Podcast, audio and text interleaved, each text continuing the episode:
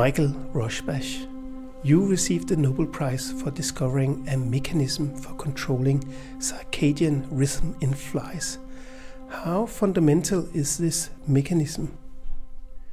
Actually, the I, I think the you may know better than I, but I don't think the prize was stipulated for mechanism in flies. It was the mechanism, because it turns out that the mechanism that we uncovered, indeed in flies, is general.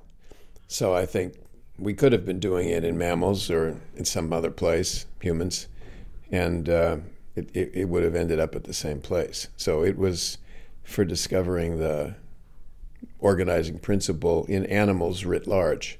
Just so happened that the animal we were working with at that time was flies, but the uh, mechanism is general.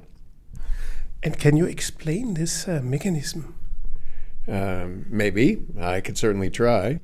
So it is a, um, a, daily oscillation. It gives rise to daily oscillations.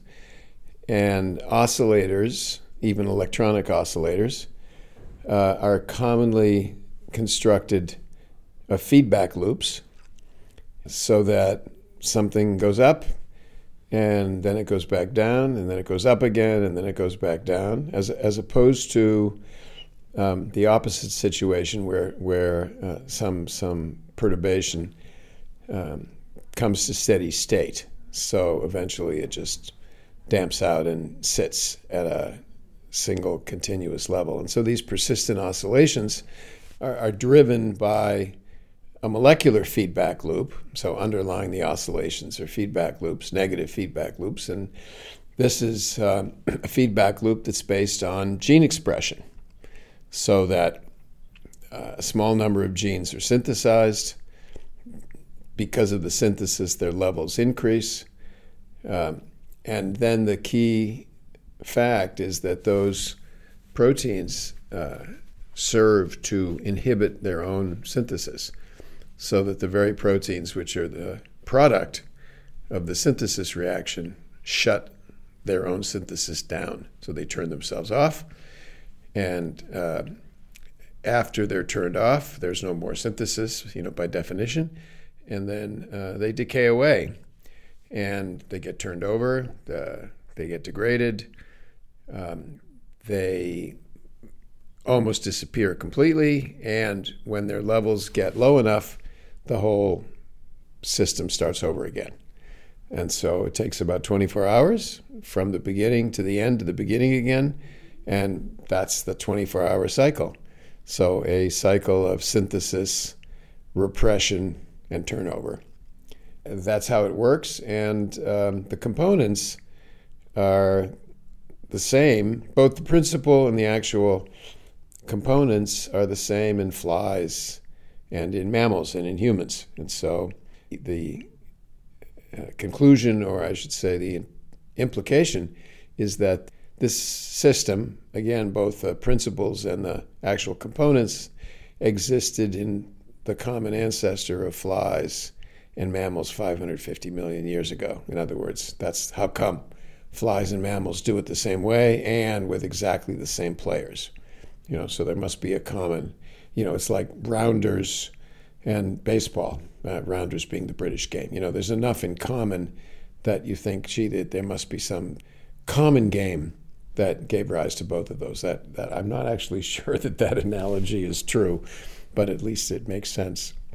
But that means that we have the same uh, mechanism as even uh, fruit flies. Yes, precisely. Same mechanism. Yep. I, I should say, so, so like everything, almost everything, this is 90% true. So, in other words, it's the same proteins, it's the same mechanism, but there are some individual tweaks which are mammalian specific or fly specific. So, you know, you, you, you have a fourth cousin with the with a common great great great grandfather, for example, and despite the fact that you have a common ancestor and there's a lot in common, there's been some divergence as well, you know, some, some mixing in of other kinds of things. So you can recognize the common traits, same system, but there are, they are not carbon copies of each other. They're very similar. And this cycle is exactly 24.25 hours. Well, it's 24.25 hours plus or minus a few minutes, or plus or minus 10 minutes, let's say, five, 10 minutes. In humans, then it's 23.8 hours in flies. So the, the different animals, different species, I, even different subspecies um, have, have uh, adapted slightly different endogenous periods. Uh, none of them are exactly 24 hours, and so they're, they're you know they're a little different from each other. And and, and as you say, humans are 24.25 hours or 24 hours and 15 minutes, but early birds are a little shorter, night owls are a little longer. So there's, you know, like everything in the human population, there's variation. You know, we all have vision, we all see the same way. Some people have 20 20 vision, and other people are farsighted, other people are nearsighted. You know, there's, there's a small number of blind people. Those are outliers from a statistical point of view. You know, so there, there's variability uh, around a common theme. But this 15 minutes means that we are not following the, exactly the Earth's uh, rotation. We are actually a little out of sync. Correct. We, we run a little fast, and it's just, it is exactly like the cuckoo clock in my lab, which uh, runs a little bit slow. And so every morning I come in and I, and I can't, I, I'm unable to adjust the pendulum perfectly. So, in fact, I, I live with a clock which runs about five minutes uh, slow every day, and I come in every morning and I push the minute hand ahead by five minutes to reset uh, to the correct time, and that's that is what sunlight does to our uh, clock, which runs about 15 minutes slow every day. Mm. But but you can only speculate about why it is 15 minutes uh, wrong. Correct, correct, because evolution is uh, inherently an imprecise game. You know, you can't you can't recreate how and why things happen. I think you can make predictions about. In other words, if, if I if I say I think the reason it's not 24.0 is X, maybe that makes a prediction that one could then test in the laboratory. You know that that would predict that such and such should be true. But it's like most things, you you you inch your way toward. Um, it, it, it's it's impossible to prove anything. You can disprove things relatively easily. You can't prove them, and so the probability that that explanation is correct just gets better and better the more time goes on and the more disproofs you've been unable to confirm. Right? So it's just speculation, as you say. Does this mean that there is a kind of imprint of the way the Earth is rotating in our genes, which actually says that uh, we come from that particular planet, and if you if you were a life form or coming from somewhere else, uh, you would have another genetic setup to control this. Um, so that's an interesting question. I think you can you can see a hint of the correct ans- answer even within different life forms on Earth. So, in other words, cyanobacterial clocks have a different mechanism, completely different mechanism from animals. Different proteins, different principle. Also, a approximately 24-hour timekeeper with those basic principles conserved, but a completely different uh, mechanism, like an analog clock versus a digital clock, right? They both keep 24 hour times, but they're, they're physically entirely different. So you, you, you, you can evolve, even in the same conditions, a completely different system f- for achieving the same end.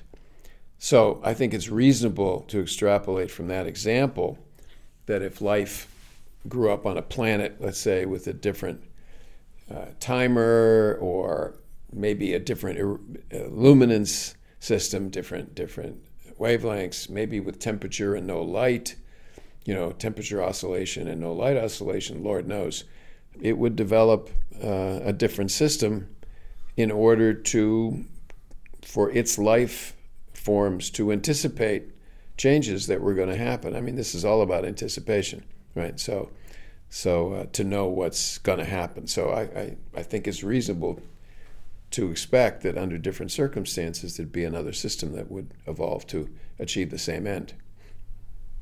So you can say your your genes anticipate what will happen on a daily cycle. Well, I I, I have to think through the the words, you know, and the logic. I, I think your biology anticipates most of the many of the players in our biology are proteins. Those are the, those are the machines, and the proteins are made by genes. So I, am not sure that it's um, useful necessarily to, to think about them as in your genes because everything from this point of view is in your genes right you, you, you don't you can't escape that if you're going to make a protein so so the question is is that profound or trivial i'm not sure right? No but you can for example say that the early bird uh, picks the worm for example Right. So the the there's there's an advantage to having the system and being an early bird and having having um, having that precise system. But for example, I think some of this may be natural variation in our system that's not really selected for, but then depending on circumstance might be useful. In other words, you can think of this early bird night owl business as just the product of natural variation. Uh, you know, you you have hundred thousand people. Um, they're sort of all born at the same time, and they and there's simple there's simple heterogeneity in the details of the system. Some of us are tall, some are short, some are heavier, some are skinny. You know, that's that's just the natural variation that exists. And then there are circumstances that come along in which some of those individuals can profit um, as opposed to the opposite kind of individuals who suffer under under those circumstances. And so it's just natural variation. So I think it's not unreasonable to think of early birds and night owls. As, the point the point is it may not be that in in uh, pre-industrial times there's some information on this. So I'm sort of working my way through the thoughts as I'm talking here. But the the point is that a lot of the early bird night owl differences are are the product of the the in, indoor lighting and industrial age we live in, and and you know that's very recent. So none of that has had any selective pressure on on the population. That's that didn't exist when during the five million years on the savannah in Africa, when humans evolved. So that's just you know we're we're all a little different and modern living. It's you know it's like it's like uh, obesity epidemic and diabetes and so forth. We didn't have this abundance of food, uh, which wreaks havoc on a subset of the population who who are very vulnerable to this. But when everybody was half starving and living on the savannah and on a very uh, restricted diet, um, this was irrelevant, right? It just didn't didn't play. So I'm not sure if I'm making sense here or that's relevant to what you're asking me, but you know that's that's uh, that's sort of how I see it. It's a little it's a little happenstance, which then which then becomes you know germane. But these mechanisms which we have in all animals and yeah. actually in all other organisms in one or another form. Yeah. Um, must be extremely important since it's abundant in all life forms. Right. So, so we're making the distinction. We're making the distinction between having a system that can anticipate, which I agree with you is is the implication is it's very important because everybody has it, um, and so and so uh, you know vision, right? Uh, most animals, you know, with very few exceptions, can see, and it plays a very important role for all different kinds of life forms. So, yes. Now, the question is then are, are the differences early bird night owl? Is that as important or as uh, deep and seminal to the whole principle as is the things we share? So, that, that's the question of what do we all share and then what are the subtle differences, right? So, the, the, the, the basic principle we all share, very important. Subtle differences, maybe less so. But I also think that uh, understanding the circadian cycles, uh, understanding how it works on your daily life, may also be much more important than we have thought until now. Uh, for example, if, if I drink a glass of wine uh, early in the morning, I uh, I won't make it to lunch. Whereas I can easily have a beer or a glass of wine for, for dinner. There's a, there's a big difference. So absolutely. So I wasn't I, I wasn't negating the importance of this and the extent to which paying attention and learning more can contribute to human well-being, human health.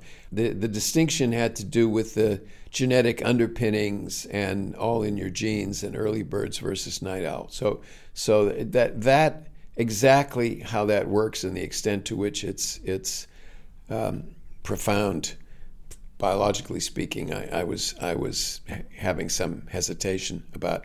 But um, being conscious of this and taking advantage of the knowledge and and knowing what what's good for you and what isn't and why is is of course, you know, how, how can you not see it as valuable, right?